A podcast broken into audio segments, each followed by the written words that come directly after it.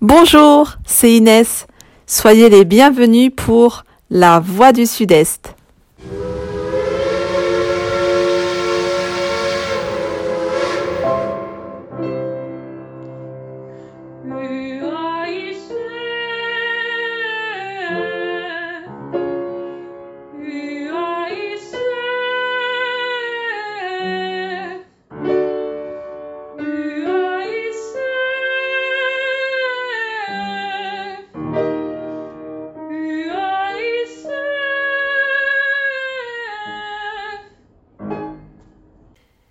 Nous est tous arrivé un moment de pousser la chansonnette avec cette sensation de liberté et de détente que cela nous procure.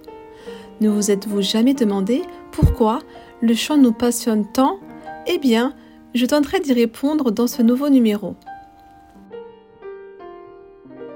Avant, je vais prendre quelques minutes pour faire une rétrospective de l'histoire du chant. Aujourd'hui, la chanson a plutôt une connotation populaire, mais cela n'a pas toujours été le cas au fil des siècles. Fin du XIe siècle jusqu'au début du XIVe siècle, c'est l'apogée des chansons de troubadours et de trouvères.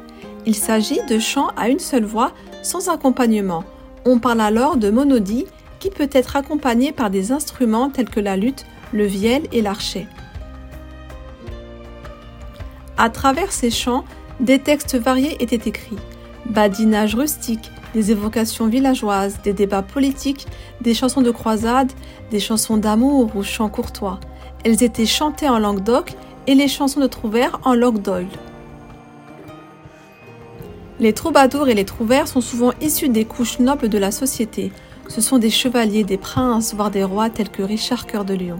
Parallèlement aux chants de troubadours et de trouvères, qui sont donc plutôt savants, se développe dans différentes régions de France la chanson traditionnelle ou folklorique, transmise surtout de façon orale et subissant donc de nombreuses transformations au cours des ans.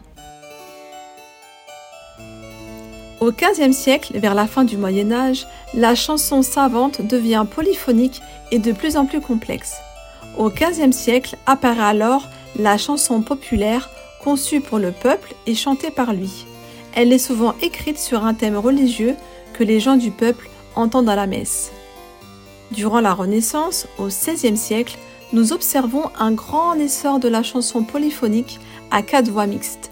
Se développe en même temps la chanson accompagnée aux luttes, la chanson traditionnelle et la chanson populaire. Du XVIIe siècle au XIXe siècle, la chanson est de plus en plus un art populaire. C'est le Pont Neuf qui devient le lieu où se forment les chansons transmises au reste du pays par les colporteurs ou les compagnons. Ce sont des complaintes criminelles, des romances, des chansonnettes grivoises et surtout des chansons politiques. Les chansonniers emploient le plus souvent des airs en vogue, voire des airs d'opéra pour servir de support à leurs textes. C'est ce que l'on appelle des timbres ou des ponts neufs. Au XIXe siècle, c'est la grande vogue de la chanson politique dont le chef de file est Pierre-Jean de Béranger. On dénombre de nombreux chanteurs de rue, mais aussi de cafés-concerts.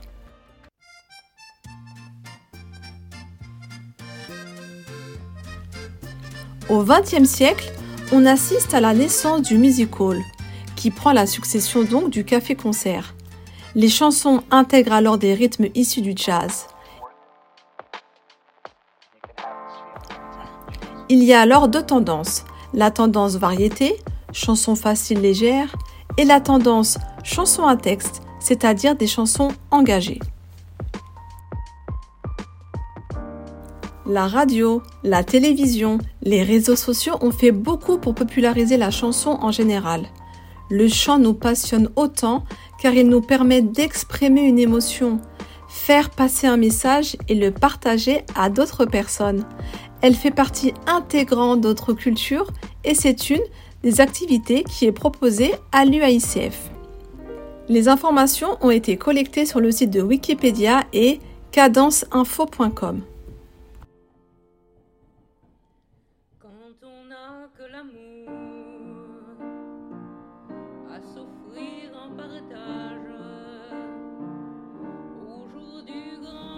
Si vous souhaitez chanter seul ou en groupe, Des cours sont proposés par exemple par Jeanne de Lartigue au 87 rue du Charolais dans le 12e arrondissement à Paris. Vous pouvez la joindre au 06 41 40 66 08.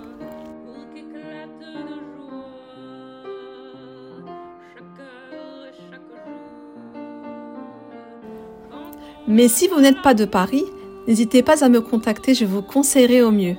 Si vous avez plaisir à chanter en groupe différentes chorales, UICF seront heureuses de vous accueillir. Retrouvez toutes les informations sur le site internet de l'UICF ou bien patientez encore quelques mois. Et oui, les 13 et 14 mai 2023, venez découvrir le talent de nos choristes au domaine Valpré à Écully à Lyon pour notre traditionnelle rencontre régionale.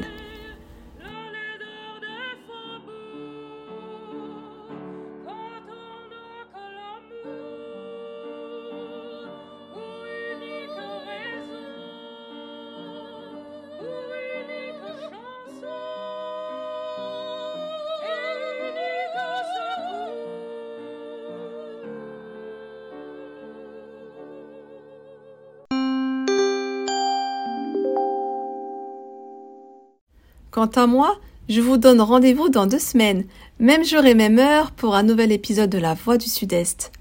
La beauté est un mystère qui danse et chante dans le temps et au-delà du temps. Le chant et la danse sont liés, et ceci sera le thème de notre prochain podcast.